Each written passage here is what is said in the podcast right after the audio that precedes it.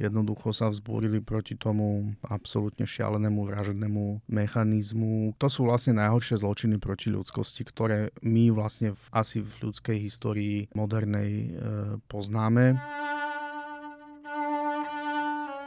Sobibor v konečnom dôsledku bolo miesto, kde, kde nikto nemal prežiť absolútne nikto nemal prežiť. Je to absolútne zlo. Proste ne, neviem, neviem opísať nič, čo by som ešte povedal, že je horšie.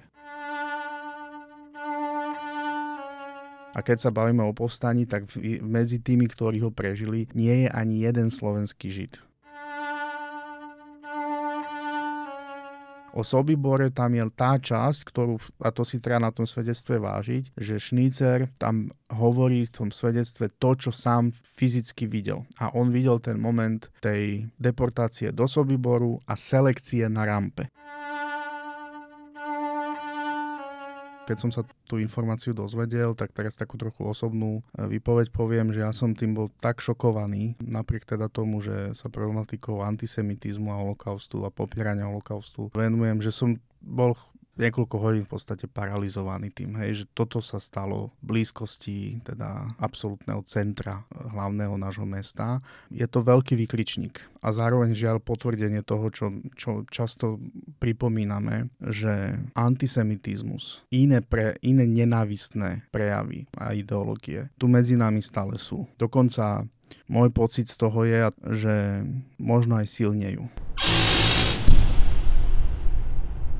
Šalomenko. Šalom. Príbeh Jozefa Šnicera je dosť neuveriteľný. Divím sa, že o ňom ešte nikto nenapísal knihu alebo nenatočil film. Áno, je to tak, ale nie je to ojedinelý prípad v tomto smere. Je mnoho príbehov, ktoré sú rovnako dramatické, dôležité, aj e, možno neuveriteľné a nie sú sfilmované ani ako vytvorené do podoby nejakého literárneho alebo faktografického diela. Proste to je fakt. Tak počuli ste slova historika Jana Hlavinku, ktorý nás bude sprevádzať príbehom jediného Slovaka, alebo jediného, o ktorom sa vie, ktorému sa podarilo utiecť z vyhlazovacieho tábora Sobibor, kde bolo zavraždených vôbec najviac slovenských židov. Počúvate Košer podcast denníka N a ja som Irek Tóda.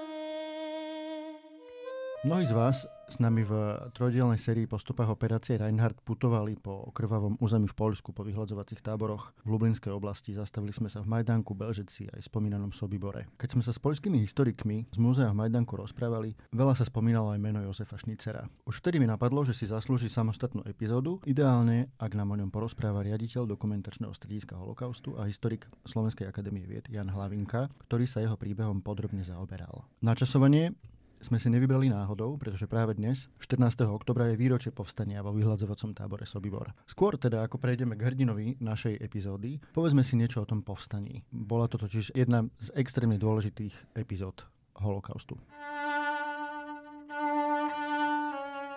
Áno, povstanie e, vo vyhľadzovacom tábore Sobibor je naozaj veľmi dôležitá kapitola holokaustu z viacerých pohľadov, ale asi začnem tým, že čo bol vyhľadzovací tábor Sobibor pre poslucháča, ktorý ehm, možno sa s touto témou nikdy nestretol. Vyhľadzovací tábor v Sobibore bol jedným z troch vyhľadzovacích táborov akcie Reinhardt. Postupne boli spúšťané v roku 1942 od marca 1942 do júla 1942. Nemci vlastne spustili vyhľadzovací tábor Belžec, následne tento spomínaný Sobibor a na konci e, vyhľadzovací tábor Treblinka. Účel všetkých troch táborov bol iba jeden, aby do niekoľkých hodín v nich boli prostredníctvom plynu zavraždené všetky osoby, ktoré boli dovezené na územie ktoréhokoľvek z týchto táborov, s tým, že sporadicky sa spomedzi privezených obetí vyberala malá skupina pracovne nasadených Židov, ktorých v ktoromkoľvek z týchto táborov používali na triedenie majetku obeti, ktorí si priviezli so sebou, ďalej na pochovávanie, neskôr pálenie tiel zavraždených osôb a na nejakú základnú údržbu zariadení tábora. Títo pracovne nasadení Židia, po nemecky Arbeitsjuden, boli vlastne skupinou väzňov, ktorú nacisti držali v tábore a zapájali teda do všetkých tých činností, ktoré som, ktoré som vymenoval, s tým, že priebežne ich e, vzhľadom k tomu, že mali informáciu už o tom, čo sa v tábore deje, priebežne ich vraždili. Jedným vlastne z tých hrdinov toho povstania bol tiež jeden z tých pracovníkov, Leon Feldhendler napríklad. Áno, povstanie samotné, k nemu došlo 14. oktobra 1943, asi na takom základe, že práve v časti tých pracovne nasadených Židov už existovala odbojová bunka. To znamená skupina ľudí, ktorí premyšľali a snažili sa nejakým spôsobom vymyslieť plán, akým, ako by sa dalo z tábora e, utiec a prípadne oslobodiť ešte aj nejakých ďalších väzňov. Na čele tej bunky stál polský Žid Leon Feldhendler, ale ich plány boli také nekonkrétne a vôbec nebolo jasné, akým spôsobom to majú urobiť. Avšak do tábora boli privezení Židia, ktorí pochádzali z rádov zajadcov vojenských, teda bývalí príslušníci Červenej armády. A medzi nimi bolo to zásadné meno Alexander Aronovič Pečenský. Áno, Alexander Aronovič Pečenský, pôvodom e, z Kremenčuku na Ukrajine, ktorý bol poručíkom Červenej armády, bol zajatý v roku 1941 pri frontových e, bojoch, bol väznený v Minsku Nemcami, ako Žid bol následne spolu s niekoľkými ďalšími vojakmi Červenej armády e, židovského pôvodu prevezený do Sobiboru na fyzickú likvidáciu. A práve Pečerský a tá skupina tých niekoľkých mužov, bývalých vojakov, mala to šťastie, že počas tej sporadickej selekcie pracovne nasadených Židov boli vybratí vlastne medzi tých Arbeitsjuden, neboli poslaní rovno do plynu. A teraz ten zásadný moment bol v tom, že tu sa už nebavíme o nejakých civilných osobách, ktoré sú nejakým spôsobom väzňami, ale tu sa bavíme o bývalých frontových vojakoch. Čiže vedeli im povedať nejaký know-how. Povedzme to tak, že to boli, e, ako sa hovorí v tom žargone, že obstrieľaní ľudia. To už boli ľudia, ktorí vedeli zabiť, ktorí videli ako Nemec zomiera hej, ako nacista zomiera, ako sa strieľa, ako sa používa chladná zbraň. To znamená, že boli to ľudia s určitou trochu inou skúsenosťou ako, ako títo väzni polskí.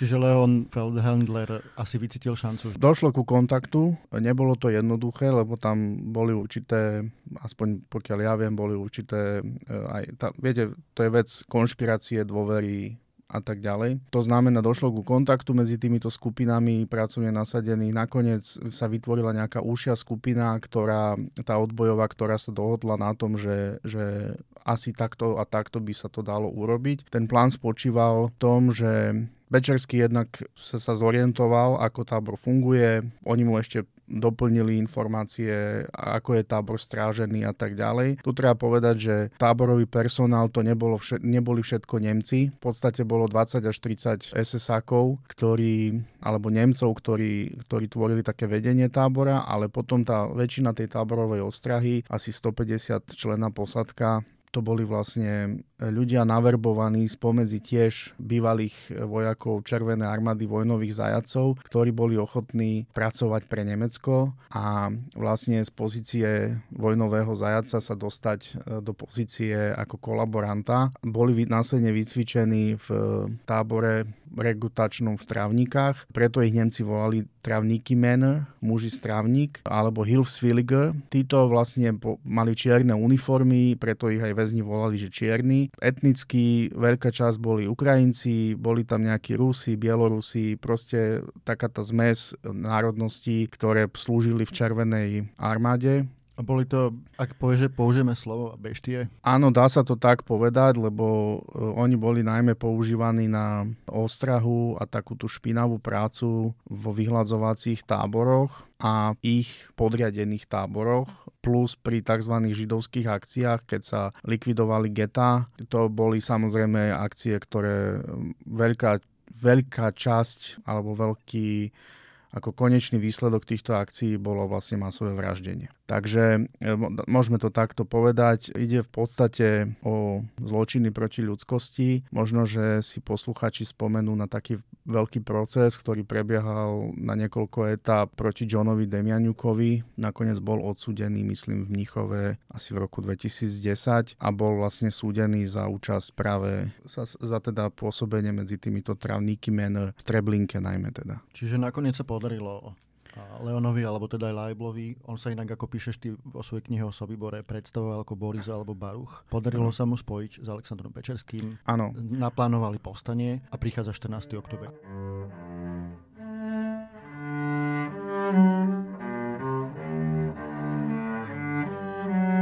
14. oktobra o 4 popoludní začali realizáciu povstania. Ono to bolo vymyslené zhruba tak, že budú po jedného z tých nemeckých e, SS-ákov volať do jednotlivých dielní na základe zamienky, že pre nich majú nejakú vzácnú a zaujímavú vec, lebo tu treba povedať, že Nemci sa obohacovali z toho majetku, ktorý obete so sebou prinašali. A je jasné, že ľudia, ktorí odchádzali zo svojich domovín do neznáma, so sebou brali aj cenné veci, ktoré si predpokladali, že budú môcť neskôr vymeniť, čiže tam bolo množstvo hodiniek, kožených kabátov, rôznej, rôznych ve- iných cenných vecí, šperkov a tak ďalej, čiže oni ich lákali do tých, vlákali do tých dielní, že majú pre nich niečo. Tam bola pripravená vždy skupinka väzňov, buď so sekerou, s nožom a tak ďalej. Príslušného SSAK na mieste zabili a takto v tichosti, ako keby tým konšpiračným spôsobom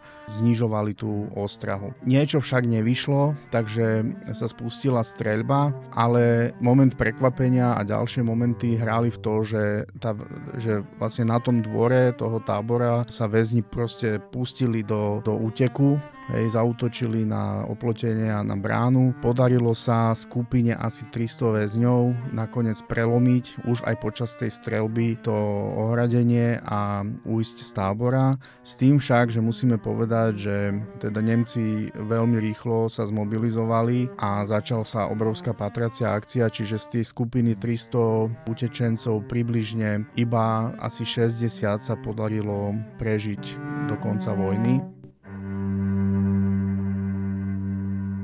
Treba uh, povedať ešte, že oni vlastne keď utekali, tak ešte museli stavať pozor na nejaké mínové polia. Áno, tábor dookola tábora boli mínové polia, čiže ten útek bol vlastne útek cez mínové pole, to je jedna vec. Potom sa musel, museli si dávať pozor na polských udávačov, ktorí kolaborovali s Áno, k tomu tiež dochádzalo. Potom dochádzalo aj k tomu, že niektorí, napríklad Tojvy Blad, si našli, sa dohodli s miestnym obyvateľom dosť ďaleko, ale od Sobiboru, už, že ich ukrie. Ukryl a následne na nich zautočil, vlastne chcel ich len obrať o nejaké peniaze a Blatovi sa podarilo ten útok toho akože záchrancu ktorý sa nakoniec ukázal ako agresor, prežiť. Takže aj takéto veci sa stávali. Samozrejme, od momentu úteku už e, vlastne to bolo dosť o individuálnych schopnostiach a šťastí a rôznych iných faktoroch jednotlivých väzňov, takže napríklad Pečerský aj s nejakou skupinou spoluväzňov prekročil rieku Búk, pridal sa ku partizanskej jednotke. Niektorí zase iní ale hľadali, jak som povedal, útočisko civilných polských obyvateľov. Takže v podstate to je zhruba, bavíme sa asi zhruba okolo plus minus 50 ľuďoch. Jediných ľuďoch, ktorým sa podarilo vlastne utiecť prežiť ano. Sobibor. Práve čiže, čiže bavíme sa o extrémne efektívnom vraždiacom nástroji, ano. kde v extrémne krátkom čase zabili extrémne veľa ľudí a takmer nikto neprežil. No musíme si povedať, že keď, keď to vezmeme z tohto časového a číselného pohľadu, tak e, Sobibor bol spustený do prevádzky niekedy na prelome apríla mája 1942 a fungoval v podstate do povstania. Tesne po povstaní bol zlikvidovaný a boli zahľadzované po ňom stopy. Čiže bavíme sa o období od jary 42 do oktobra 43 a počet obetí sa odhaduje na 170-180 tisíc obeť. Hej, čiže z tohto času a čísla je jasné, že to bola vlastne, bol, bola to vlastne továren na smrť, ktorej hlavný účel a veľmi efektívne plnený žiaľ bol zavražiť, ako som povedal, do niekoľkých hodín všetky osoby, ktoré sú privezené na pôdu tábora a nie sú vybraté na prácu. Tak Pečerskému, ako si povedal, sa podarilo prežiť. Nie, že by sa sovietský režim k nemu správal ako k hrdinovi, jemu ani nedovolili prísť do Sobiboru, keď boli nejaké spomienkové ceremonie, ale spomínaný Leon Feldhandler bol zavraždený už v roku 1945 v Lubline. Vie sa vôbec, čo sa stalo? Nie je to úplne jasné. Pokiaľ ja viem, pripisuje sa to nejakým pravicovým nacionalistickým silám, ale nie je to úplne jasný, jasne zdokumentované a nie je to jediný takýto, takýto prípad, takže je to opredené určitou paučinou tajomstva a nejasnosti, ako už to mnohokrát býva. Možno, že by som ja povedal, že Feldhandler a Pečerský boli taký mozog, boli takým mozgom toho povstania, kde sa vlastne symbioticky spojili dva faktory. Feldhandlerová úžasná už v, tém, v tom čase miestna znalosť a Pečerského odvaha a vojenská skúsenosť. Tieto dve veci vlastne prispeli. Ináč tu je zaujímavý moment, bol jeden SSák, ktorý sa volal Wagner, ktorý mal dosť vysoké postavenie v tej hierarchii Sobiborského tábora. Väzni sa ho neskutočne báli, v deň povstania tam nebol. To bol tiež jeden z faktorov, prečo sa rozhodli to urobiť a ten celý čas, pokiaľ je e, zachované z e, výpovedí a zo súdnych procesov, tak ten celý čas prehováral iných príslušníkov SS, aby túto skupinu ruských bývalých vojakov čo najskôr zlikvidovali. Hej, on cítil práve od nich akože možné nebezpečenstvo. A zase treba povedať, že to povstanie nebolo jediným aktom odporu v Sobibore a nebolo jediným pokusom o útek. Ale pokusy o útek predtým boli väčšinou neúspešné. Bol taký úspešný v júli 40, myslím 3, kedy ušla nejaká skupina e, väzňov v tzv. lesného komanda. To bolo komando väzňov, ktorého účelom bolo stínať stromy a z ich vetví vlastne vypletať oplotenie tábora ich vetvami, aby nebola viditeľnosť. Hej. Tak títo, tam sa nejaká malá skupina sa jej podarilo utiecť z Waldkomanda, ale napríklad útek väzňov, ktorí pracovali pri pálení, pochovávaní a pálení mŕtvol v tábore pod tábore 3 Sobiboru a ktorí sa snažili vytvoriť si tunel popod e, tábor smerom mimo oplotenia, ten sa nepodaril, ten e, odhalili a všetkých vtedy väzňov, či už zapojených alebo nezapojených do tohto kopania tunela, nacisti v tábore 3 popravili. Dá sa povedať, že to povstanie bolo svojím spôsobom úspešné. Podarilo sa veľkej skupine väzňov utiecť. Nacisti vlastne, o tom si teraz niečo povieme, sa rozhodli nakoniec zatvoriť, zamazať za sebou stopy v tých vyhľadzovacích táboroch. Ale tie dôsledky boli aj veľmi tragické, to, čo nasledovalo potom. Áno, ak máš na mysli to, že skupina väzňov tam ostala, ktorá neušla, tak to, sa, to je fakt. Tých všetkých zavraždili. Potom do, doviezli z Treblinky väzňov, ktorí mali tábor likvidovať. Po likvidácii budov tábora, oplotenia a tak ďalej. Hoci teda niektoré veci vidieť aj dnes voľným okom, čiže to bola taká ako keby narýchlo rýchlosti. Vysadení borovíc hej, na tom priestore a iných veciach všetkých týchto väzňov tiež zavraždili. Oni vlastne zahladili stopy e, do tej miery, do akej považovali za potrebné a stihli, plus dokumentáciu, čo je veľký problém pre výskum, pretože historici pracujú predovšetkým s písaným dokumentom. Ale musím povedať, že keď som bol na tom mieste v 2017 roku, to bolo eš, ešte v čase, keď sa len začal budovať v súčasnosti už fungujúci e, pamätník a múzeum. A videli sme teda pomerne, pomerne intaktnú ešte časť toho veľkého priestoru. Tak bolo vidieť a nám ukazovali miestni e, pracovníci múzea Majdanek také tie viditeľné stopy, ako, ako je osnatý drôt zarastený do Borovice. Nejaká časť mala z oplotenia. Teraz časti, ktoré už boli archeologicky preskúmané je vidieť stopy po základoch, stopy po Múrive, kade išla úzkokoľajka a takéto veci. Nacistov vlastne ten prejav odporu dosť šokoval, aj preto sa rozhodli vlastne zavrieť ten tábor. Áno. Bol v podstate aj impulzom k akcii Dožinky. Áno, ale treba povedať, že ešte pred Dožinkami, čiže medzi Sobiborským povstaním a dožinkami, ktoré sú v novembri 1943, tak e, boli ešte nejaké iné akcie. Tam vlastne ide o to, že nacisti veľmi ťažko niesli to, že k tomuto došlo. Hej, brali to ako organizačné a bezpečnostné zlyhanie, priamo napríklad z Himmlera. Tieto veci potom takto riešili a istým spôsobom sa rozhodli už likvidovať tú židovskú, akúkoľvek židovskú populáciu aj v tých táboroch. Preto v tých dožinkách vlastne dochádza na, na území teda tábora Majdanek, potom v Poňatovej, v Trávnikoch ku masovému vraždeniu vlastne desiatok tisíc väzňov. Čiže taká tricky question že stalo to za to? Určite áno, lebo my to nemôžeme takto merať. Už aj z hľadiska toho, že tí ľudia povstali podobne ako povstali Židia vo Varšavskom gete, podobne ako boli iné akcie odporu jednoducho sa vzbúrili proti tomu absolútne šialenému vražednému mechanizmu. To sú vlastne najhoršie zločiny proti ľudskosti, ktoré my vlastne v, asi v ľudskej histórii modernej poznáme. Takže odpor proti tomu to je absolútne oprávnený a ne, nemožno ho potom nejakým spôsobom merať počtom obetí z prípadných represí a táto logika je proste taká, ako som povedal, tí ľudia mali absolútne právo na odpor aj na snahu zachrániť svoj život život, s tým, že oni v tomto prípade ešte hovoríme o akcii s misiou. Hej, ich, ich misia bola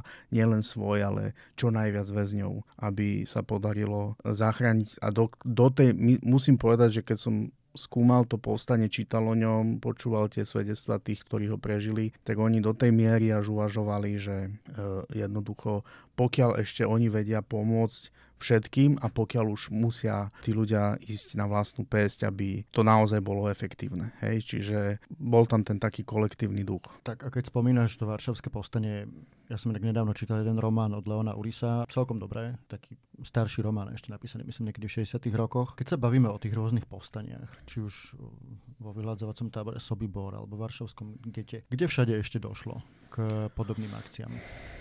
Bolo aj povstanie aj v Treblinke napríklad. A boli, boli akcie také individuálnejšie na rôznych iných miestach. Len tu treba povedať, že tu proste tá organizácia, vyzbrojenie, mechanizmus fungovania, skúsenosť tých nacistov versus oslabené proste ľudské organizmy väzňov, často bez akejkoľvek, jak som povedal, vojenskej skúsenosti, úplne s minimálnou výbavou alebo úplne be- neozbrojené. To proste boli žiaľ situácie, kedy tí väzni jednoznačne, alebo tí židia eh, jednoznačne ťahali za, jak sa hovorí, kratší koniec a tie šance urobiť niečo také, aby skutočne zvíťazili v tom, boli veľmi malé. Čiže aj keď sa presne ako v tom Sobibore sa podarilo to povstanie v tom zmysle, že sa podarilo ujsť za brány toho tábora, za jeho oplotenie aj cez to minové pole, tak potom tá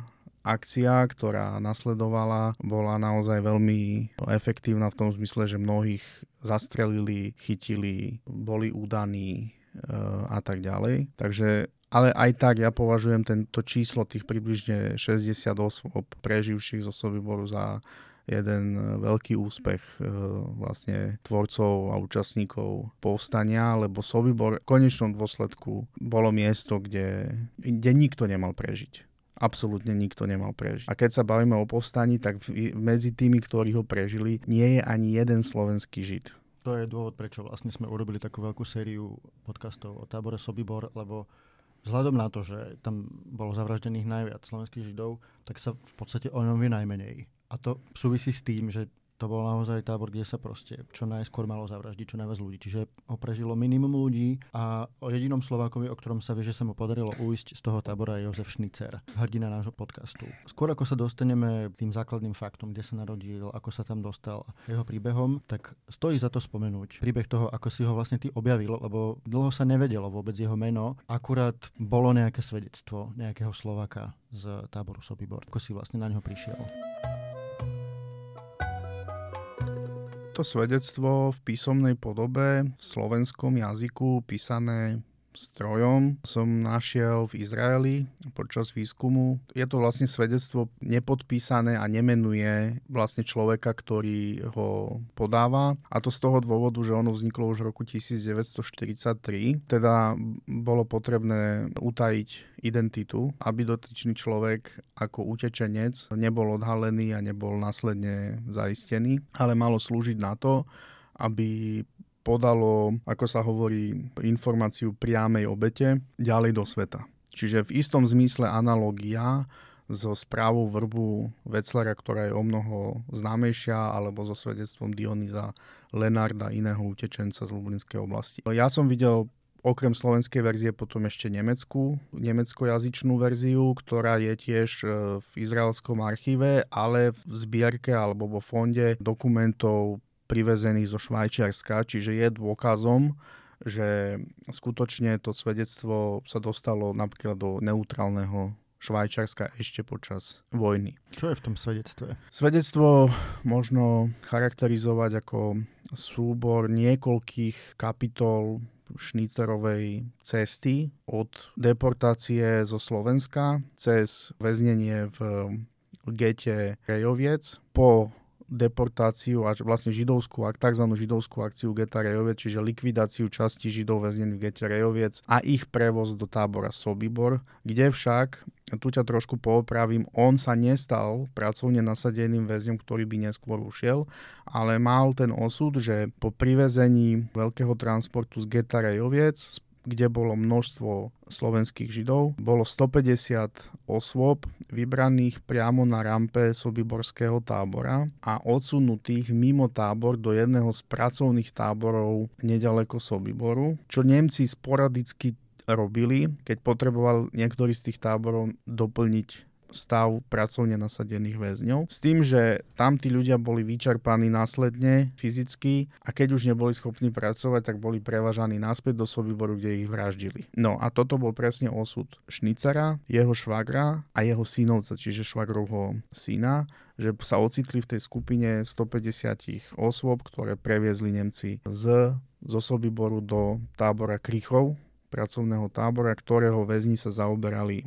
melioráciou a reguláciou toku e, rieky alebo nejakého kanála. Tam Šnícer bol niekoľko dlhých mesiacov, v podstate pracovne nasadený, ochorel tam e, jeho švagra a synovca medzi tým Nemci zabili. On prežil teda tyfus a následne sa mu odtiaľ podarilo ujsť. A z Krychova sa dostal na Slovensko, kde sa ukryl v Kešmarku v rodine toho švagra, ktorá ešte bola ponechaná na Slovensku. Tom Kešmarku v lete 43 nadiktoval pracovníkovi ústredne Židov, ktorý bol ale ilegálne činný, spomínané svedectvo, ktoré sa dostalo následne do, ako som povedal, do Švajčarska, ale nachádza sa aj v určitých slovenských archívoch, jeho slovenská verzia. Čiže bolo používané na informovanie aj na Slovensku a teda opisuje celú tú anabázu. O Sobibore tam je tá časť, ktorú, a to si treba na tom svedectve vážiť, že Šnícer tam hovorí v tom svedectve to, čo sám fyzicky videl. A on videl ten moment tej deportácie do Sobiboru a selekcie na rampe, kde to je pre nás veľmi dôležité, tvrdí, že aj z toho e, transportu z Rejovca, okrem nich 150, tej skupiny 150 Židov, ešte vyberali pracovne nasadených tzv. Arbeitsjuden podľa povolaní, zámočníkov a tak ďalej. Čiže vieme, že je vysoká šanca, že aj slovenskí Židia neboli všetci okamžite posielaní do plynovej komory, ale niektorí z nich patrili na istú dobu medzi sobiborských pracovne nasadených Židov, ale z faktu, že medzi preživšími nemáme žiadneho slovenského Žida, prežil napríklad z bývalého Československa iba jediný Žid z územia dnešných Čiech a Moravy, Kurt Thomas, neskôr Kurt Ticho, on bol účastníkom povstania, tak vieme, že slovenskí Židia síce boli Arbeitsjuden, ale nepodarilo sa nikomu z nich prežiť. A keď uh, hovoríš, že v lete 43 už uh, bolo hotové to svedectvo, dostalo sa to potom aj niekde vonku? No ako som povedal, vieme, že minimálne do Švajčiarska, lebo s týmito materiálmi e, vlastne potom sa dostalo do izraelských archívov. Je možné, že aj niekde inde. Tu treba povedať, že ja som nezachytil vo výskume zatiaľ, že by to svedectvo malo taký napríklad dopad, ako mala správa Vrbu a Veclera a že by nejakým spôsobom na neho reflektovali napríklad aj po druhej svetovej vojne pri procesoch pred Slo- Slovenským národným súdom, čiže neviem momentálne povedať, či bolo nejako ešte inač e, využité ako len to, že poukázalo na spôsob narábania so slovenskými židmi v getách Lublinskej oblasti a e, prípadne počas deportácií do vyhľadzovacích táborov. Ono celkom určite ukázalo minimálne pracovnej skupine, lebo toto je jasné z tých materiálov, že aha, tak takto. Tie transporty, ktoré nejdú do Auschwitzu, tak tie, ktoré idú do Lublinskej oblasti, tam sa deje toto. Majdanek vysvetlil Lenart, to, čo sa dialo v getách, to je veľmi dobre jasné z toho Šnicerovho svedectva. Tak a to, čo sa s ním dialo, neskôr si povieme za chvíľu, ale poďme teda na začiatok jeho príbehu. Kde sa narodil? On sa narodil v Sabinove, myslím, že v roku 1939, keď vznikol slovenský štát, mal 30 rokov. On mal nejaké stredné obchodné vzdelanie, chvíľu pracoval v banke, potom ale e, sa pripojil k rodinnej firme v Sabinove, ktorá ktorá spočívala vlastne, v, boli pekári a obchodníci. Pracoval s otcom. Bola to taká klasická stredná trieda. E, pokiaľ sa bavíme o ich sociálnom statuse, jeho brat bol napríklad lekár. Jozef Šnicer sa oženil, manželka Margita bola neskôr s ním deportovaná práve do toho geta Rejoviec, aj do Sobiboru, ale na rampe ich vlastne rozdelili a ona išla rovno do plynu, kým on išiel do toho pracovného tábora. Ešte predtým však, pred tým transportom zo Slovenska, tam bol jeden pokus ho deportovať samostatne medzi, medzi židovskými mužmi a dostal sa dokonca až do Žiliny, do koncentračného strediska, čiže keby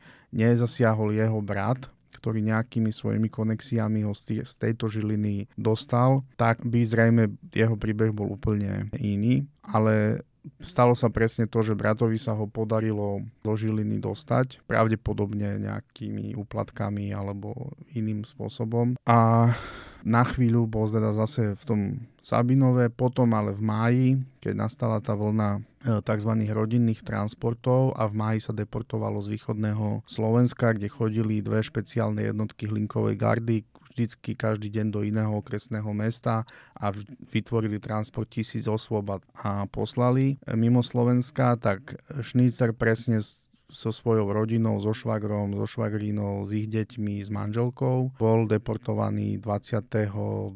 mája transporte, v ktorom boli Sabinovskí, aj Prešovskí židia, myslím, že aj židia z Lipan a pravdepodobne, ak sa nemýlim, aj Hanušovce na Topľov. Tento transport, jak som povedal, bol cez Žilinu, Skalite z Vardoň, nasmerovaný Nemcami práve do Lublinskej oblasti a skončil v tom gete Rejoviec kde predtým bolo najprv vyvraždené miestne židovské obyvateľstvo v inej tzv. židovskej akcii a veľká časť slovenských židov, ktorí tam boli predtým privezení z Nitry, v transporte z Nitry. To je ten mechanizmus, to čo teraz hovorím je vlastne mechanizmus nemeckej akcie Reinhardt, pod ktorú spadali ako jej súčasť, konečný, konečná súčasť všetky tri pomínané tábory Belžec, Sobibor a Treblinka a tábor Majdanek e, ktorý je na predmestí e, Lublinu, ktorý bol ale koncentračný. To nebol vyhľadzovací tábor, to bol koncentračný tábor, v ktorom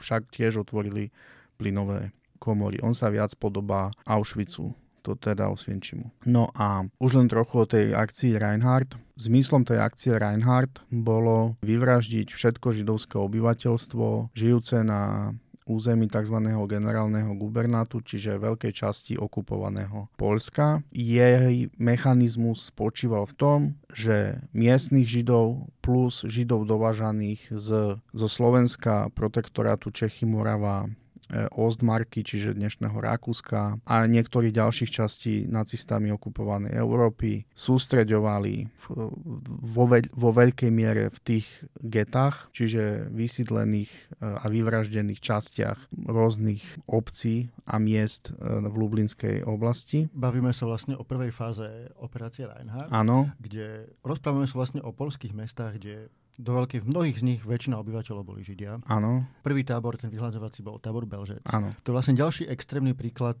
tej efektivity toho vraždenia, kde to bol ano. asi podobný príbeh ako so Sobiborom. Absolútne minimum tých, ktorí prežili. Ano. Obrovské čísla zavraždených ľudí v extrémne krátkom čase. Áno, totiž toto bolo postavené na tej logike, že personál nemecký, vycvičený v masovom vraždení handicapovaných osôb na území Tretej ríše v tzv. sanatóriách, kde sa vraždilo poprvýkrát plynom. Tento personál v momente e, rozhodnutia o takomto vraždení židovského obyvateľstva presúvajú práve na, do tohto východného Polska a tam dostáva veliteľ policie a SS v, v Lublinskej oblasti, dostáva pokyn vytvoriť vyhľadzovacie tábory. Prvý je ten Belžec, ktorý... Tam si otestovali, ak si spomenul, eh, prvýkrát vraždenie plynom? Áno, ale v tom zmysle, že, že v stacionárnej plynovej komore, lebo ešte predtým vyskúšali eh, vraždenie v mobilných plynových komorách, čiže eh, výfukové plyny nákladného auta vovedené do skrine tohto nákladného auta, nákladového priestoru, kde natlačili vždy niekoľko väzňov a kým to nákladné auto došlo ku masovému vlastne hrobu alebo miestu, kde ich chceli vyložiť, tak tých ľudí tie plyny zabili. Čo je dôležité povedať, že ako Belžec, tak Sobibor, tak Treblinka boli tábory, kde sa nevraždilo cyklónom B ako v Auschwitzi, ale vraždilo sa práve výfukovými plynmi. To znamená, aj v Sobibore plynová komora fungovala na tom princípe, že bol motor z nákladného auta, napojený práve na potrubie, ktoré viedlo do plynovej komory a ľudia boli vraždení vlastne spalinami tohto motora, pričom teda tento istý princíp sa použil aj Belžeci, aj Treblinke. Čiže to si, to strašne si to predstaviť, ale hovoríme asi o nejakých desiatkách minút totálnej agonie. Áno, popisuje sa 20 až 30 minút, pričom práve počas toho vraždenia, keď tie obete tam zomierali za výkrikov a tak ďalej, tak nacisti ešte používali ten motor na to, aby prehlušil tie, tie výkriky tu treba povedať, že v tých táboroch tá časť, kde dochádzalo už k samotnému vraždeniu, tak tá bola samostatne ohradená, bola izolovaná od tých Arbeitsjuden, ktorí pracovali s majetkom a tí pracovne nasadení Židia, ktorí boli v tej časti, kde dochádzalo k masovému vraždeniu, oni nesmeli mať s tými ostatnými žiaden kontakt a boli oveľa častejšie fyzicky likvidovaní ja nebudem popisovať ten mechanizmus, lebo to je už e, teda si myslím veľmi drastický opis by to bol, ale je to naozaj teda, musím povedať, že keď som to prvýkrát teda celé mal možnosť ako si prečítať a, a zoznamiť sa s niektorými tými informáciami, tak aj po rokoch teda práce v e, oblasti výskumu holokaustu som mal čo robiť, aby som to nejak spracoval. To sú naozaj veci, ktoré hraničia už absolútne s akýmkoľvek vnímaním ľudskosti a ľudského ako keby chovania. Tí nacisti boli naozaj teda, do, doviedli to do, do absolútne šialených e, rozmerov. Je to absolútne zlo. Je to absolútne zlo. Proste ne, neviem, neviem opísať nič, čo by som ešte povedal, že je horšie. Neviem, ako to máš ty, keď si bol na tých miestach, ale, ale keď ja som v Beležeci alebo Sobibore, čo vlastne sú miesta, kde to bolo zrovnané so zemou a sú tam nejaké malé múzea a tak, ale napriek tomu, že človek nevidí, ako to vyzeralo, tak ten pocit, ktorý tam som mal, bol, bol dosť desivý. Lebo si v Auschwitzi tam vidíš, sú tam pozostatky toho tábora, podobne je to v Majdanku, ale v Belžeci ani v Sobibore to nevidíš, ale napriek tomu ten nepríjemný pocit toho koncentrovaného zla bol tam u mňa väčší. Presne tak, úplne presne si to popísal, ja to takto, presne som to mal, ja som tam bol v roku 2017 eh, s redaktorom denníka N eh, Andrejom Bánom, ktorý fotil zároveň a ja som bol prekvapený tým, že napriek tomu, že som niekoľkokrát bol v Auschwitzi a tam teda vidíš reálne tie baraky a celú tú infraštruktúru, tak v Sobibore, kde som nič z toho fyzicky až tak veľa toho nevidel, tak som ten pocit mal teda možno ešte o, ča- o nejaký stupeň intenzívnejší ako v Auschwitzi. Treba povedať, že keď sa mi poukazovali teda tie veci, ktoré sa odkryli archeologickým výskumom, potom v Lubline mi ukázali nejaké artefakty, ktoré ostali po slovenských židoch. 50 halierníková minca, nejaké ďalšie veci so slovenskými... Pohľadnice s portrétom Jozefa Týsa. So slovenskými nápismi. Keď si uvedomíš, že tam zavraždili okrem slovenských židov vyše 30 tisíc holandských židov. Vidíš ich pozostatky teda po ich vraždení. A Poliakom sa podarilo aj zdokumentovať fotografie tých ľudí. To sú ano. proste krásne deti, krásni rodičia. Takže keď to všetko tam ako sa to spojí, tá archeológia s, s tými reálnymi, ľuďmi. reálnymi artefaktami, potom reálnymi ľuďmi, príbehmi, príbehmi potom ľudí, ktorých si tí preživší pamätajú hej, z toho svojho väzenia v Sobibore, tak to vytvára nemenej hrozný obraz, ako, ako je ten v Auschwitzi. Ja nechcem robiť žiadne porovnania, to sa nedá porovnávať, to sú veci, ktoré sú všetky tie obete, či v Auschwitzi, alebo v Sobibore, alebo v Treblinke si zasluhujú rovnakú úctu a pietu. Len ten spôsob toho, možno mechanizmus toho sa v niektorých detailoch líši, toho zločinu. A my si musíme uvedomiť, že to, čo si ty na začiatku ako keby naznačil, že ten Sobibor pre nás má mať úplne rovnaký význam, ako má Auschwitz. My sme tu boli desiatky rokov v podstate konfrontovaní s tým, ja sa s tým stretávam dodnes, že ľudia, druhá generácia, to znamená deti preživších, oni, oni nevedia o Sobibore oni vôbec nepredpokladajú, že ich rodina mohla tam zomrieť. Až v posledných rokoch sa tá informácia k ním dostala. Oni niekedy desiatky rokov žili v tom, že keď bol deportovaný, tak bol deportovaný do Auschwitzu. Lebo Sobiboru sa nevenovala pozornosť na Slovensku ani výskumná, ani pri pripomínaní. To sa zmenilo len pred niekoľkými rokmi. Tak a možno aj vďaka tomu, že teraz je tam nová expozícia, je tam nové múzeum, ktoré je veľmi pôsobivé a práve využíva vo vysvetľovaní toho, čo sa tam dialo, práve tie skutočné artefakty nájdené tým archeologickým výskumom. Je to veľmi silné, čiže možno aj ďalší dôvod pre rôzne študijné cesty, pre študentov, žiakov, ľudí nielen do Auschwitzu, ale aj do Sobibora. Ja si myslím, že určite by bolo vhodné, aby zo Slovenska tam chodili minimálne študentské exkurzie, lebo to je rovnako dôležité miesto pre Slovensko. Pre niektoré mestá možno určite dôležité aj lokálne. Ja, ja som zastanca toho, aby sa študentom ukazovalo predovšetkým to, čo je priamo spojené s ich mestom. Napríklad obyvateľia Sabinová. Áno, napríklad, hej, ale napríklad Spišská Nová Ves, hej, alebo s tým Liptovský Mikuláš, lebo my máme napríklad v období od e, konca mája 1942 až do 14. júna 1942 transporty išli už priamo do Sobiboru s malou zastavkou v Lubline, kde, kde vyselektovali nejakú časť pracovne nasadených Židov, ale už neboli geta medzi tým. Hej. Už nebola to, čo zažil Šnícer, že Sabinov, geto Rejoviec a potom o niekoľko mesiacov Sobibor. Už ten transport, keď ho naložili na Slovensku, tak niektorí ľudia už vystúpili z neho a veľká časť ľudí z neho už vystúpila až na rampe v Sobibore a do niekoľkých hodín ich zabili.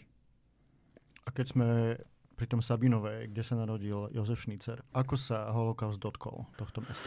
Ako všetkých východoslovenských miest, alebo môžem dokonca povedať všetkých okresných slovenských miest, e, brutálne. Tam si treba uvedomiť, že v týchto mestách Židia tvorili klasickú strednú vrstvu. Absolutne dominantnú časť miestnych obchodníkov a remeselníkov, podnikateľov vo všeobecnosti a súčasť slobodných povolaní, čiže lekári, právnici, redaktori, ak nejakí boli. Po deportáciách v roku 1942 všetky tieto komunity, ak to tak nazvem, boli zdecimované. Myslím, na východnom Slovensku sa ten pomer pohybuje okolo 10% ostáva hej, z pôvodného židovského obyvateľstva, možno ešte menej v niektorých miestach. Čiže títo ľudia proste sú násilným spôsobom vytrhnutí, najprv zbavení teda práv, majetku a potom násilným spôsobom v deportáciách vytrhnutí z, z daného, čo samozrejme je hneď vidieť, pretože e, aj keď teda tá arizácia bola nejak dosť radikálne a rýchlo urobená, tak mnohí ľudia teda ich vklad dovtedajší do toho mesta, ich vplyv v tom meste, ich e, prítomnosť e, mnohogeneračná, to tam je vidieť, že ten človek tu kedysi žil a už tu dneska nie je a nie je tu také povolanie, alebo nie je tu taká profesia už zastúpená, nie je tu vôbec ako tento lekár napríklad už to tu nie je. Celý, celý spíš, ale, ale napríklad pre mňa je taký extrémny príklad Lučenec, Uh-huh. Mesto Lučenec, ktoré pred vojnou bolo celkom ukážkovým mestom s parádnymi kaviarňami. Hovorilo sa, že čo sa nedalo zohnať v Budapešti, zohnalo sa v Lešenci. Najväčšia synagoga, alebo jedna z najväčších na Slovensku. Zoberme si dnešný Lučenec, hej? Architektúra 90. rokov. To je vlastne aj na tom východnom Slovensku, ja by som mohol takto menovať Medzilaborce, hej, kde hlavná ulica úplne ináč vyzerala, ako vyzerá dneska. Dneska sú to nejaké škatule z, z obdobia komunizmu, lebo si vtedy vedenie mesta povedalo, že potrebujú vybudovať nové socialistické e, medzilaborce. No keď sa pozrieš na tie pohľadnice z minulosti a keď si predstavíš, ako by dnes tie budovy vyzerali, no tak je, je všetko jasné. A není to len, to nie je len to. Hej, to sú aj iné. Dobre, možno niektoré mesta mali v tom zmysle väčšie šťastie, že neboli tak e, tie staré e, budovy vlastnené Židmi predtým na tých hlavných uliciach likvidované. Ale zase ja tvrdím, že to, čo sa stalo v tom 42. roku a, te, a aj predtým teda v tej arizácii a tak ďalej, ale najmä teda tie deportácie, ktoré fyzicky zlikvidovali tú komunitu, to si my nesieme tých, tejto krajine dodnes. Aj v tom zmysle, že ten ľudský potenciál. Je to vlastne príbeh o tom, že z pomerne zaostalých dedín alebo budúcich mestečiek sa aj vďaka židovským podnikateľom remeselníkom a vďaka ich talentu stanú skutočné mestá. A potom cez ten holokaust a potom ešte to, sa to utvrdí za komunizmu, dochádza k tým mestám k absolútnemu úpadku. Áno, je to, je to tak vo vzťahu ku tomu, čo tie komunity, židovské komunity znamenali pre miestnú ekonomiku, pre miestnú kultúru, pre kultúrne dedictvo. To všetko vlastne bolo tým holokaustom veľmi, veľmi poznačené, zničené. Dneska sa nedá ani predstaviť, čo by, ako by to vyzeralo, keby k tomuto nedošlo. A ešte pripomeniem to, čo kolega Ivan Kamenec často pripomína, že to malo ešte aj morálne dôsledky dôsledky pre tú našu spoločnosť. On, holokaust je zločin. Tu sa stal jeden zločin. Nebudem sa teraz baviť o tom, koľko spáchateľov bolo potrestaných, nebolo potrestaných, ako boli potrestaní, či vôbec boli niektorí vôbec identifikovaní, nie to, že potrestaní. Ale už len cez tú arizáciu, cez ten majetok, ako sa dostal majetok židovských rodín do rúk arizátorov. A teraz nehovorím len o podnikoch, ale aj o predmetoch bežnej spotreby. Čo to vyvolalo v tých rodinách? Ako oni následne sa začali chovať k tej téme, keď sa stali vlastníkmi nejakého majetku a čo prenašajú na ďalšie generácie, ako sa vyjadrujú o tých židoch a tak ďalej, vediac, že časť majetku nejakým spôsobom získali. Čiže to je celý rád psychologických, sociologických a ďalších faktorov, ktorí s tým holokaustom súvisia, na ktorý my tu nemáme priestor. Poďme ešte späť do roku 1943, do toho momentu. Určite to stalo Jozefa Šnicera obrovský kus odvahy vôbec podať to svedectvo. Zavraždili mu ženu v Sobibore, prišiel o rodinu v gete, musel sa ukrývať. Určite to nebolo jednoduché rozhodnutie. Čo následovalo v jeho živote ďalej? Tam je to potom, ten príbeh pokračuje vlastne tým, že on vlastne musí získať nejakú falošnú identitu, čiže to sa mu s pomocou rodiny a samozrejme peňazí podarilo. Nejaké falošné dokumenty, ale tu si zase musíme uvedomiť, že to sú Žid žijúci na Slovensku pod falošnou identitou. To je človek, ktorý žije v neustalom strachu a v podstate neustále na úteku. Čiže tam stačí jedna osobná prehliadka u židovského muža a okamžite ho bezpečnostné orgány aj identifikujú, aj z neho, poviem to tak, ľudovo vymlatia, ako kto je a čo je. Čiže on sa musel ukrývať, dostal sa do Bratislavy, tu v podstate sa chcel zamestnať v nejakej firme, čo sa mu aj podarilo. Bol šikovný, pokiaľ si dobre spomínam z toho svedectva, bol šikovný, čo sa týka vedenia záznamov Hej, on mal predsa len nejaké aj obchodné vzdelanie a nejakú prax z rodinnej firmy, ale došlo k nejakému niekto z jeho spolupracovníkov, myslím, urobil nejakú poznámku e, smerom ku Židom a tak ďalej. On chytil podozrenie, že možno, že to má vo vzťahu k nemu nejaký iný ešte význam, tak ušiel. Dostal sa do nejakej obce Abelova, tam bol chvíľu a potom, e, potom až do povstania v podstate sa mu podarilo celkom úspešne ukrývať. Počas povstania spolu s rodinou bol v blízkosti Banskej Bystrice, čo bol dosť typický moment pre viaceré tie židovské rodiny, že oni vlastne to povstanie vnímali, to povstalecké územie, že je to pre nich teda konečne slobodné územie, kde môžu nejakým spôsobom lepšie prežívať. Akurát, že my vieme, ako to povstanie, čo sa stalo, čiže e, keď bolo Banská Bystrica obsadená, tak veľká časť týchto ľudí bola buď zatknutá, alebo mu musela sa ešte o mnoho intenzívnejšie ukrývať s tým, že sa už ale ocitali v oblasti, ktorá im bola úplne často neznáma, špeciálne východoslovenskí židia a tak ďalej. Čiže on potom, ten príbeh pokračuje tým, čo je znovu typické pre zimu 44-45, ukrývanie sa v, nejakým, v nejakom lese. A podarí sa mu dožiť do oslobodenia Slovenska pádu ľudackého režimu a následne viem toľko, že po oslobodení on odchádza zo Slovenska za nejaký čas a usádza sa v Spojených štátoch amerických, kde ten jeho životný príbeh potom ja už neovládam, ale mrzí ma strašne, že sa mi teda nepodarilo ho nikdy stretnúť, lebo bolo by množstvo otázok aj vo vzťahu teda k tej Lublinskej oblasti, kde samozrejme to, čo my vieme, je to, čo on stihol vtedy povedať a následne povedal počas nejakého interviu americkým dokumentaristom pracujúcim pre nadáciu Stevena Spielberga. Mal potom nejakú rodinu? Založil si ďalšiu rodinu v Amerike? Myslím, že dcera, manželka, dcera, neviem, či ešte mal nejaké iné deti, takže to, hovorím, ten už ďalší osud po druhej svetovej vojne je taký pre mňa menej známy, ale myslím si, že znovu sa oženil a mal jednu cerku. Má Sabinové nejakú tabulu? Jozef Šnicer? Nie, my, nie, pokiaľ viem, nie. Žiaľ, ako Sabinovu, pokiaľ sa bavíme o problematike holokaustu, tak veľmi silne zaznieva teda film Obchod na Korze, ktorý tam bol sfilmovaný, ale pokiaľ viem, tak ten príbeh tých Sabinovských židov, on, tam bol nejaký pokus o jeho lepšie zdokumentovanie, také scelenie do, do monografie. Ja teda mm, si myslím, že sa nie veľmi podarila, ale to z toho dôvodu, že tá hlavná autorka zomrela a ono sa to ne neskôr dorábalo. Mohlo, mohlo to byť podľa mňa bohatšie aj, aj lepšie dokumentačne správené, ale to je môj ako osobný vedecký názor. Dobre, že spomína, že obchod na Korze, pretože v najbližších týždňoch s Janom Hlavinkom stretneme znovu a dôkladne si rozoberieme tento príbeh. Románu Ladislava Grossmana Obchod na Korze, ktorý bol sfilmovaný a dostal Oscara a preslavil východné Slovensko svojím spôsobom. O tom, ako to vzniklo, príbeh Grossmana, príbeh toho východného Slovenska si povieme viac v tej epizóde. Ešte teda jedna vec. Rozprávali sme sa o tom absolútnom zle, tých vyhľadzovacích táboroch v Lublinskej oblasti, kde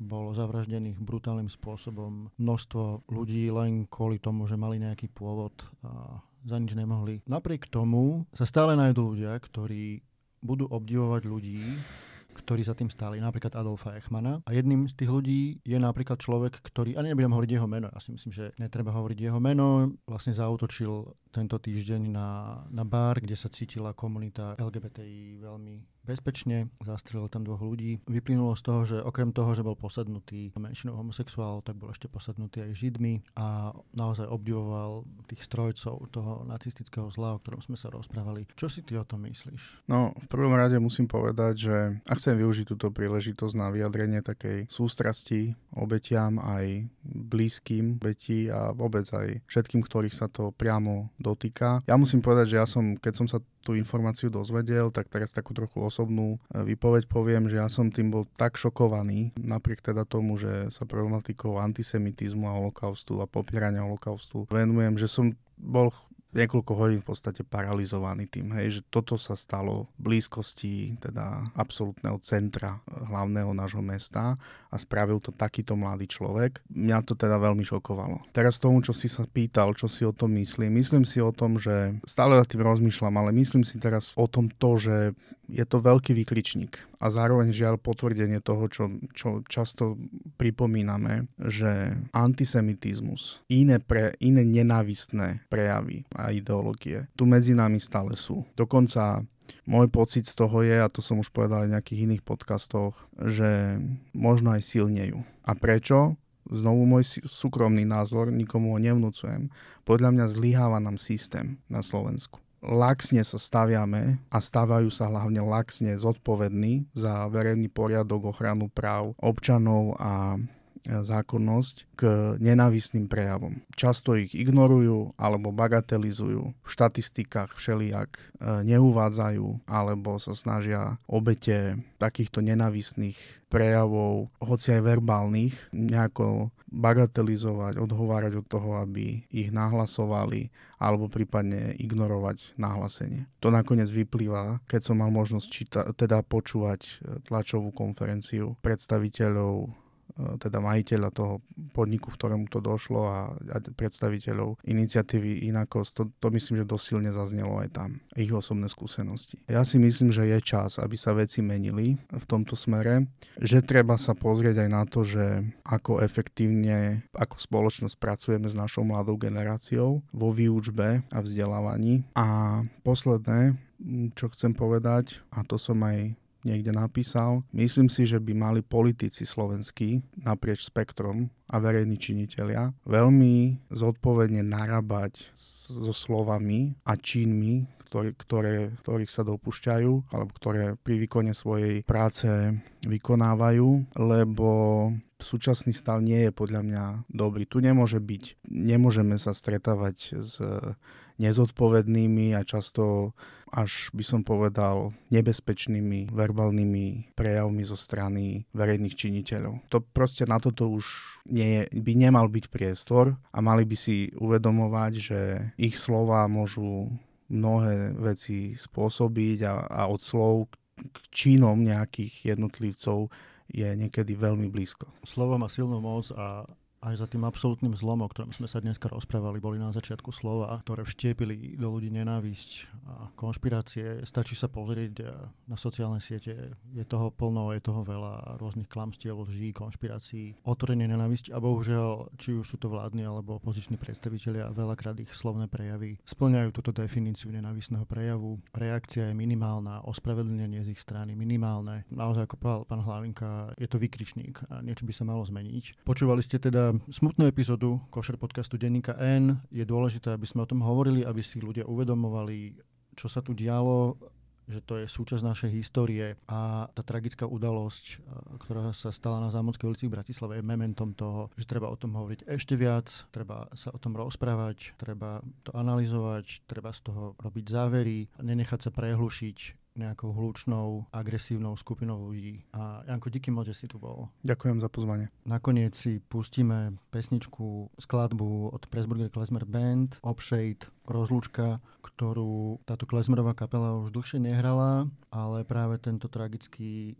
útok z centra Bratislavy ich motivoval k tomu, aby sa k nej vrátili. Je to o rozlúčke dieťaťa s rodičmi, pretože odchádza ďaleko, tam, kde žiadny vietor nefúka, vták nelieta, kohút nekikirika a prajem zdravia život. Ako napísal Samuel Alexander z Pressburger Klezmer Band, bohužiaľ je táto skladba znovu aktuálna. Počúvali ste Košer podcast denníka N a vám všetkým pekný týždeň. Čau a